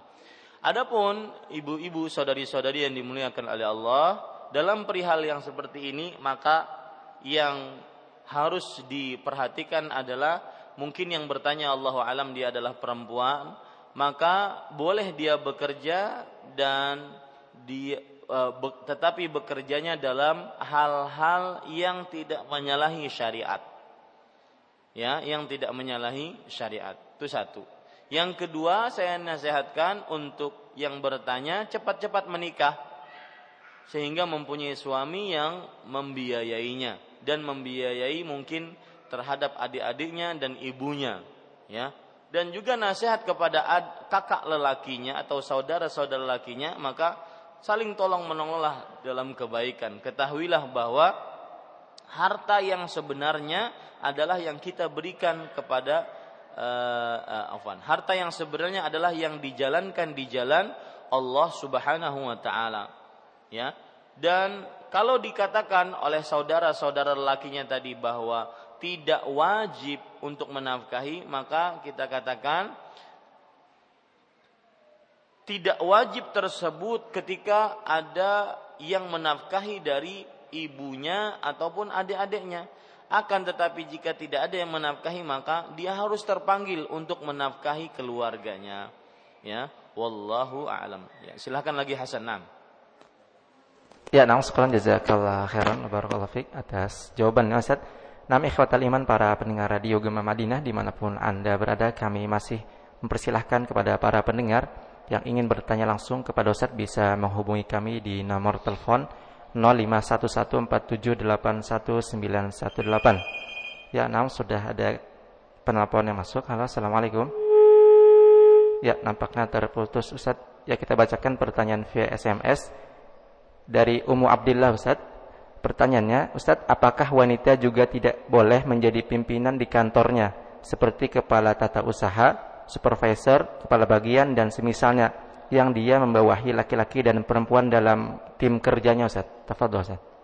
Wallahu alam atas hadis tadi dari Abu Bakar riwayat Muslim tadi, lan yufliha qaumun wallau amrahum imra'ah, maka hadis ini umum, lebih baik dijauhi segala bentuk kepemimpinan dari seorang perempuan kecuali perempuan memimpin perempuan-perempuan lainnya. Adapun perempuan memimpin campuran laki-laki dan perempuan maka lebih baik.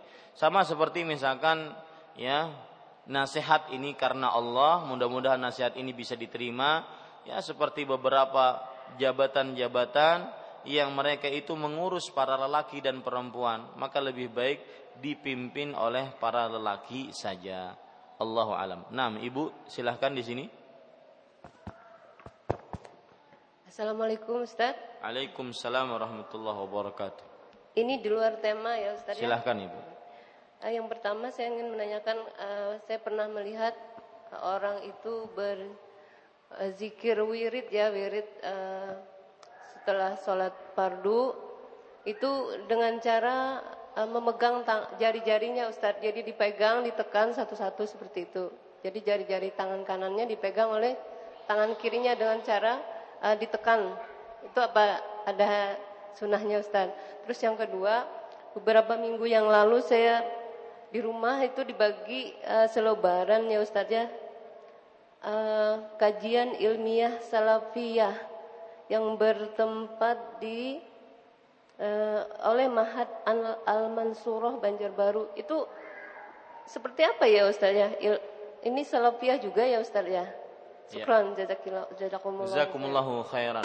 Ya, pertanyaannya baik bagi ibu-ibu saudari-saudari yang, mulia, yang dimuliakan oleh Allah Subhanahu wa taala. Yang pertama yaitu tentang me, ber, tata cara berzikir. Maka e, berdasarkan keumuman hadis karena Rasulullah sallallahu alaihi wasallam yu'jibuhu tayammun fi sya'nihi kulli. Nabi Muhammad sallallahu alaihi wasallam senantiasa mengagumi, menyukai untuk mendahulukan bagian yang kanan dalam segala macam urusannya. Maka termasuk di dalamnya dalam tata cara berzikir. Ketika kita melihat tangan kita seperti ini, ibu-ibu mungkin melihat saya, tangan saya seperti ini, maka bagian kanannya adalah mulai dari kelingking. Maka pada saat itu kita pun berzikir dari kelingking. Kalau subhanallah, subhanallah. Nah, ada riwayat dari Tirmidzi bahwa beliau melipatkan jari-jarinya, apa e, ruas-ruas jarinya, ya. Satu-satu. Adapun yang sering disebar di dunia maya, di internet misalkan ya, seperti ini dari subhanallah subhanallah kemudian turun lagi subhanallah subhanallah kemudian ke sini maka tidak seperti itu telitinya juga. Yang jelas ya beliau berzikir dengan ruas-ruas jari beliau ya dari mulai kanan ke kiri tidak terbalik dari kiri ke kanan dari mulai kanan ke kiri. Yang jelas dia bisa berzikir dari mulai kanan ke kiri ya. Kalau saya pernah melihat Syekh Abdul Muhsin Al-Abbad hafizahullah taala tatkala kita masih di Madinah sering kita melihat beliau berzikir setelah sholat isya ya karena memang seorang ulama senantiasa habis sholat itu langsung digerumbungi. Setelah sholat isya beliau berzikirnya seperti ini ya. Subhanallah kemudian beliau uh, diamkan kemudian yang jari manis kemudian jari telunjuk, kemudian jari afan, jari tengah, jari telunjuk, kemudian jari e, jempolnya. Kemudian begitu lagi seperti itu, terus ya. Jadi tidak terlalu rinci sebagaimana yang sering di dalam gambar itu, tidak seperti itu juga. Ya, tidak seperti itu juga. Taib. Adapun uh, ma'had yang disebutkan di Banjarbaru, maka itu adalah saudara-saudara kita sesama muslim maka siapa yang ingin datang ke sana dan itu juga bermanhaj ahlu sunnah wal jamaah yang berdasarkan pemahaman para salafus saleh. Dan mereka adalah saudara-saudara seislam. Akan tetapi siapa yang ingin datang ke sana silahkan. Tidak mengapa. Dan pelajari ilmu agama berdasarkan Al-Quran dan Sunnah. Apabila di majlis saya di Masjid Syarifah, baik ustadz-ustadz yang ngajar di sini saya Al-Ustadz Al-Fadil Aiman, Al-Ustadz Al-Fadil Khairullah, Al-Ustadz Al-Fadil uh, Febri Hasbi, Mardatillah, Ustadz Aan, Hafizahullah Ta'ala, dan yang lain-lainnya dari Ustadz yang sering mengisi di sini, ada kekeliruan, ada hal yang tidak pantas untuk diambil, maka jangan diambil. Ya, Begitu pula tempat-tempat yang lain, kalau ada yang tidak pantas untuk tidak diambil karena bukan dari Al-Quran dan Sunnah, misalkan di dalam majlis saya banyak ribahnya, membicarakan si fulan, si fulana, ustadz fulan, ustadz fulana, maka jauhi. Begitu pula dalam majlis-majlis yang lain. Tetapi saya katakan mereka adalah saudara-saudara ahlu sunnah wal jamaah yang berdasarkan akidah salafus saleh. Insyaallah nahsibuhu kadzalik wallahu hasibuh. Naam. Assalamualaikum Ustaz. Waalaikumsalam. Barakallahu fiik. Wa fiik barakallahu. Uh, ana mau tanya Ustaz, tadi hukum-hukum uh, antara pria dan wanita uh, di zaman Rasulullah uh, di masjid itu tidak ada pembatas kan artinya kan jadi sop wanita itu lebih baik yang di belakang.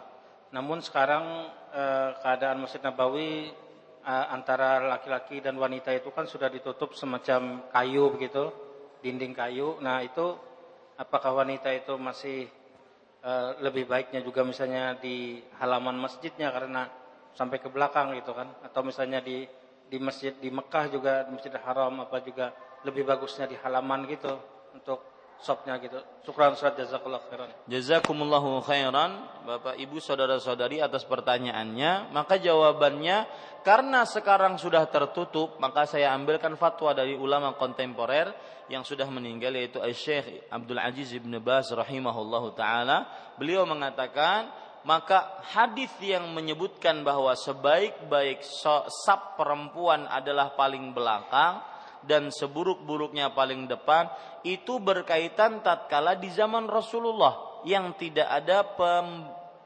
pembatas antara tempat sholat lelaki dengan tempat sholat perempuan. Adapun sekarang yang sudah terbatas, perempuan memiliki tempat tersendiri, sehingga hilanglah fitnah, hilanglah seorang lelaki bisa melihat seorang perempuan, maka pada saat itu wallahu alam kata beliau lebih baik perempuan di sab yang pertama berdasarkan keumuman hadis bahwa Rasul sallallahu alaihi wasallam bersabda, "Lau ya'lamun nas ma fin nida was-saffil awwal lastahamu illa an yastahimu." Ya, kalau seandainya orang-orang mengetahui ini umum, laki-laki dan perempuan, uh, apa pahala yang terdapat dalam azan dan sab pertama dan mereka tidak mendapati orang-orang tersebut kecuali harus berundi maka berundilah. Ya maka berundilah. Nah ini menunjukkan bahwa lebih baik kalau sudah terdapat pembatas perempuan mempunyai tempat tersendiri tidak terlihat oleh laki-laki maka lebih baik dia mencari sab yang pertama. Wallahu alam. Kita kembali ke studio Ya, na'am syukran jazakallah khairan wa barakallahu fiqh atas jawaban dan nasihatnya Ustaz. Baiklah ikhwatal iman para pendengar radio Gema Madinah di mana pun Anda berada kami masih mempersilahkan kepada para pendengar yang ingin bertanya langsung kepada Ustaz. Ya, kembali kami angkat penelpon yang masuk. Halo, Assalamualaikum. Waalaikumsalam warahmatullahi wabarakatuh. Ya, dari siapa di mana? Dari Mahrita di Banjarbaru. Ya, Ibu Mahrita silakan. Assalamualaikum Ustaz. Waalaikumsalam warahmatullahi wabarakatuh. Silakan Ibu Mahrita.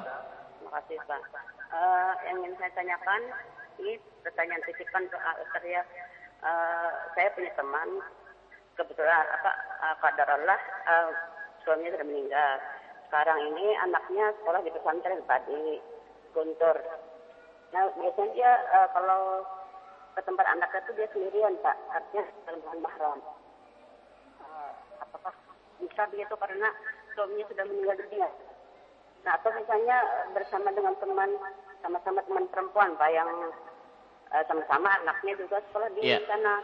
Bolehkah uh, terjadi? Bukan. Iya, Ibu, bisa dipahami. Waalaikumsalam warahmatullahi wabarakatuh. Pertanyaannya mungkin sebagian tidak terlalu jelas, yaitu seorang perempuan yang sudah meninggal suaminya, sedangkan dia mempunyai anak di pesantren. Pesantrennya mungkin di luar Banjarmasin yang mengakibatkan dia harus un, uh, harus apa?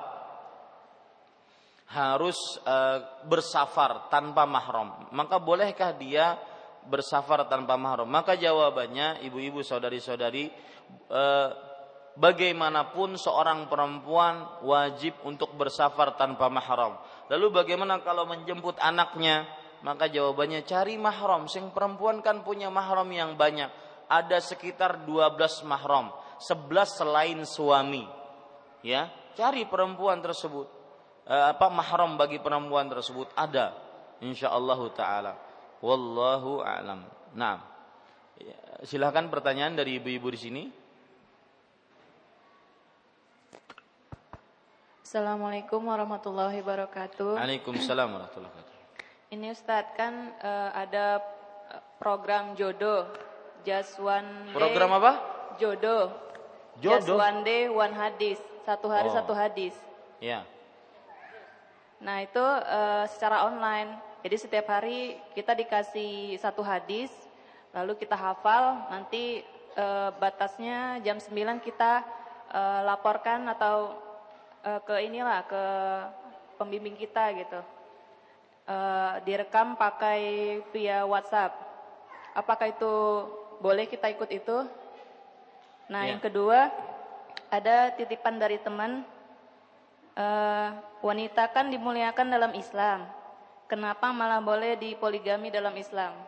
Ya. Terima kasih. Bismillah, alhamdulillah, wassalatu wassalamu ala rasulillah. Program satu hari satu hadis, satu hari satu juz, maka itu sebenarnya adalah hanya sebatas ingin memotivasi kaum muslim dalam lebih dekat untuk berilmu agama, bukan untuk memperlihatkan amal. Ya.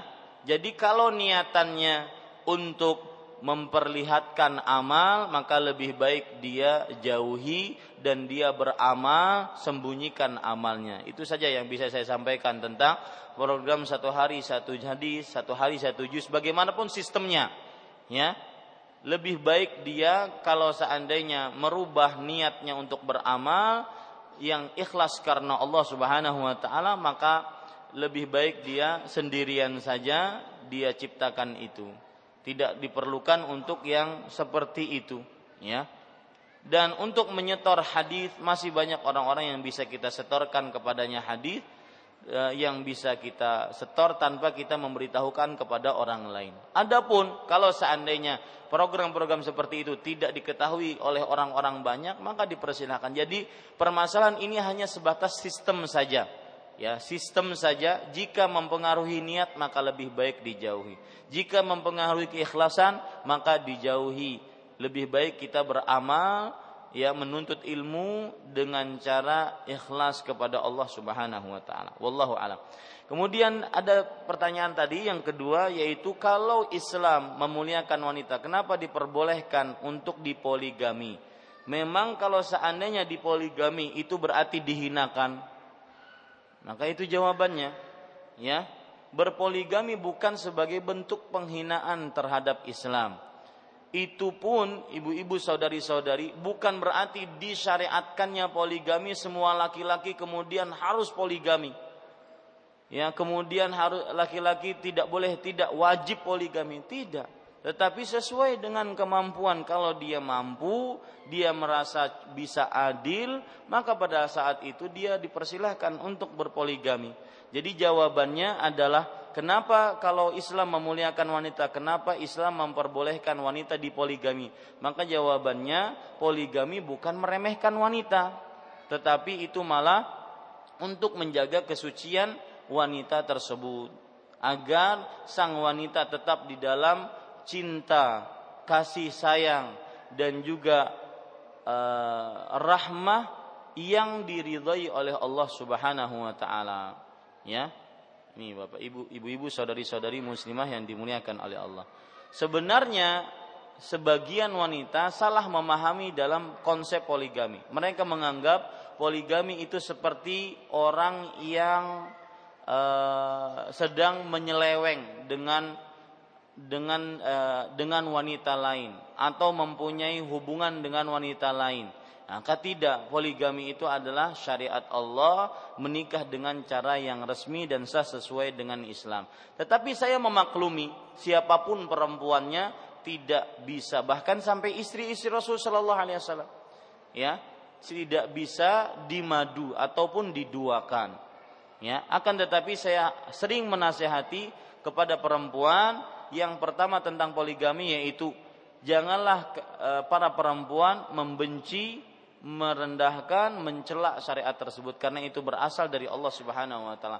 Adapun permasalahan perempuan belum siap, maka itu sesuatu yang kodrat wanita, mereka semua tidak tidak mau dimadu. Ya, mereka tidak mau dimadu. Yang penting jangan membenci, meremehkan, apalagi sampai menolak syariat poligami tersebut dan ketidak uh, ketidakmampuan atau tidak belum bersedianya seorang perempuan di poligami itu bukan berarti menolak ya. Itu perlu, perlu dipahami baik-baik. Nah. Uh, ya itu cukup kiranya yang bisa saya sampaikan. Ada pertanyaan silakan. Assalamualaikum Ustadz. Ya Bagaimana hukumnya bila ada kerabat kita yang berangkat umroh, kemudian sebelum berangkat umroh mengadakan sholat hajat berjamaah dengan mengundang tetangga-tetangga ke rumah, kemudian setelah selesai sholat hajatnya, pulangnya diamplopi satu-satu. Dan bagaimana pula juga saya pernah diundang teman yang ia akan berangkat haji, kemudian eh, pas kita mau pulang itu ada beberapa tamu yang diundang malah maamplopi. Itu aja Ustaz. Assalamualaikum warahmatullahi wabarakatuh. Waalaikumsalam warahmatullahi wabarakatuh. Maka jawabannya hadis-hadis yang menunjukkan tentang sholat hajat hadisnya ada empat. Yang pertama dan kedua palsu. Yang ketiga dan keempat lemah sekali. Maka wallahu a'lam tidak ada dalil yang kuat yang menunjukkan hadis tentang sholat hajat. Ya, da, baik hajat untuk menikah, hajat untuk bepergian, hajat untuk berhaji, berumrah atau yang semisalnya.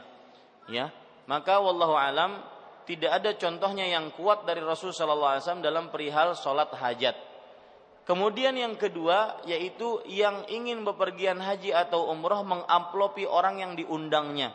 Maka jawabannya e, tidak ada dalil juga yang menunjukkan akan hal ini. Tetapi mungkin yang ingin berhaji dan berumrah ingin bersedekah, maka itu urusan mereka. Silahkan dia bersedekah kepada siapa saja akan tetapi tidak tidak bisa kita katakan jika ingin berhaji dan umroh maka diamplopi orang-orang. Tidak bisa seperti itu karena tidak ada syariatnya. Tetapi jika dia ingin bersedekah itu hak mereka untuk bersedekah. Ya.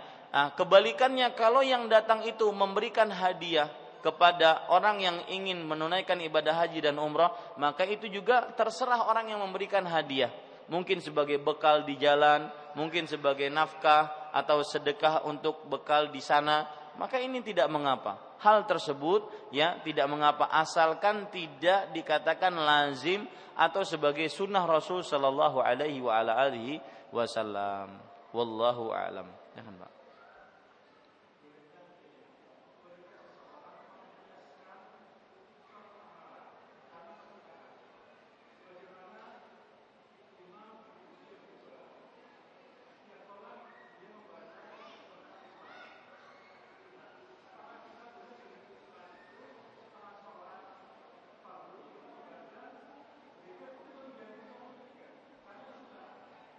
Tidak boleh. Semua zikir yang ditentukan dan tata cara yang telah ditentukan tetap pada tata caranya bukan karena kesukaan. Tidak boleh. Ya? Dan Rasul Shallallahu Alaihi Wasallam ketika membolehkan orang yang sholat dengan e, surat tertentu itu akhirnya masuk ke dalam hadis Rasul karena ketetapan Rasulullah SAW. Adapun kita di zaman sekarang maka tidak ada yang menetapkan itu sebagai sunnah Rasul SAW. Tidak boleh seseorang membuat kelaziman tersendiri tanpa persetujuan Rasulullah SAW. Yang imam tadi yang sholatnya diawali dengan surat Al-Ikhlas maka dia ditetapkan oleh Rasulullah itu boleh. Adapun di zaman sekarang yang dia membuat-buat sendiri karena kesukaan dia, maka ini belum ada penetapannya dari Rasul Shallallahu Alaihi Wasallam. Ya, cukup kiranya ini yang bisa saya sampaikan. Apa yang baiknya dari Allah Subhanahu Wa Taala, apa yang buruk itu dari saya pribadi, kita cukupkan dengan kafaratul majlis. Subhanakallahumma wa bihamdik, asyhadu an la ilaha illa anta astaghfiruka wa atubu. Wa sallallahu nabiyana Muhammad walhamdulillahi rabbil alamin. Wassalamualaikum warahmatullahi wabarakatuh.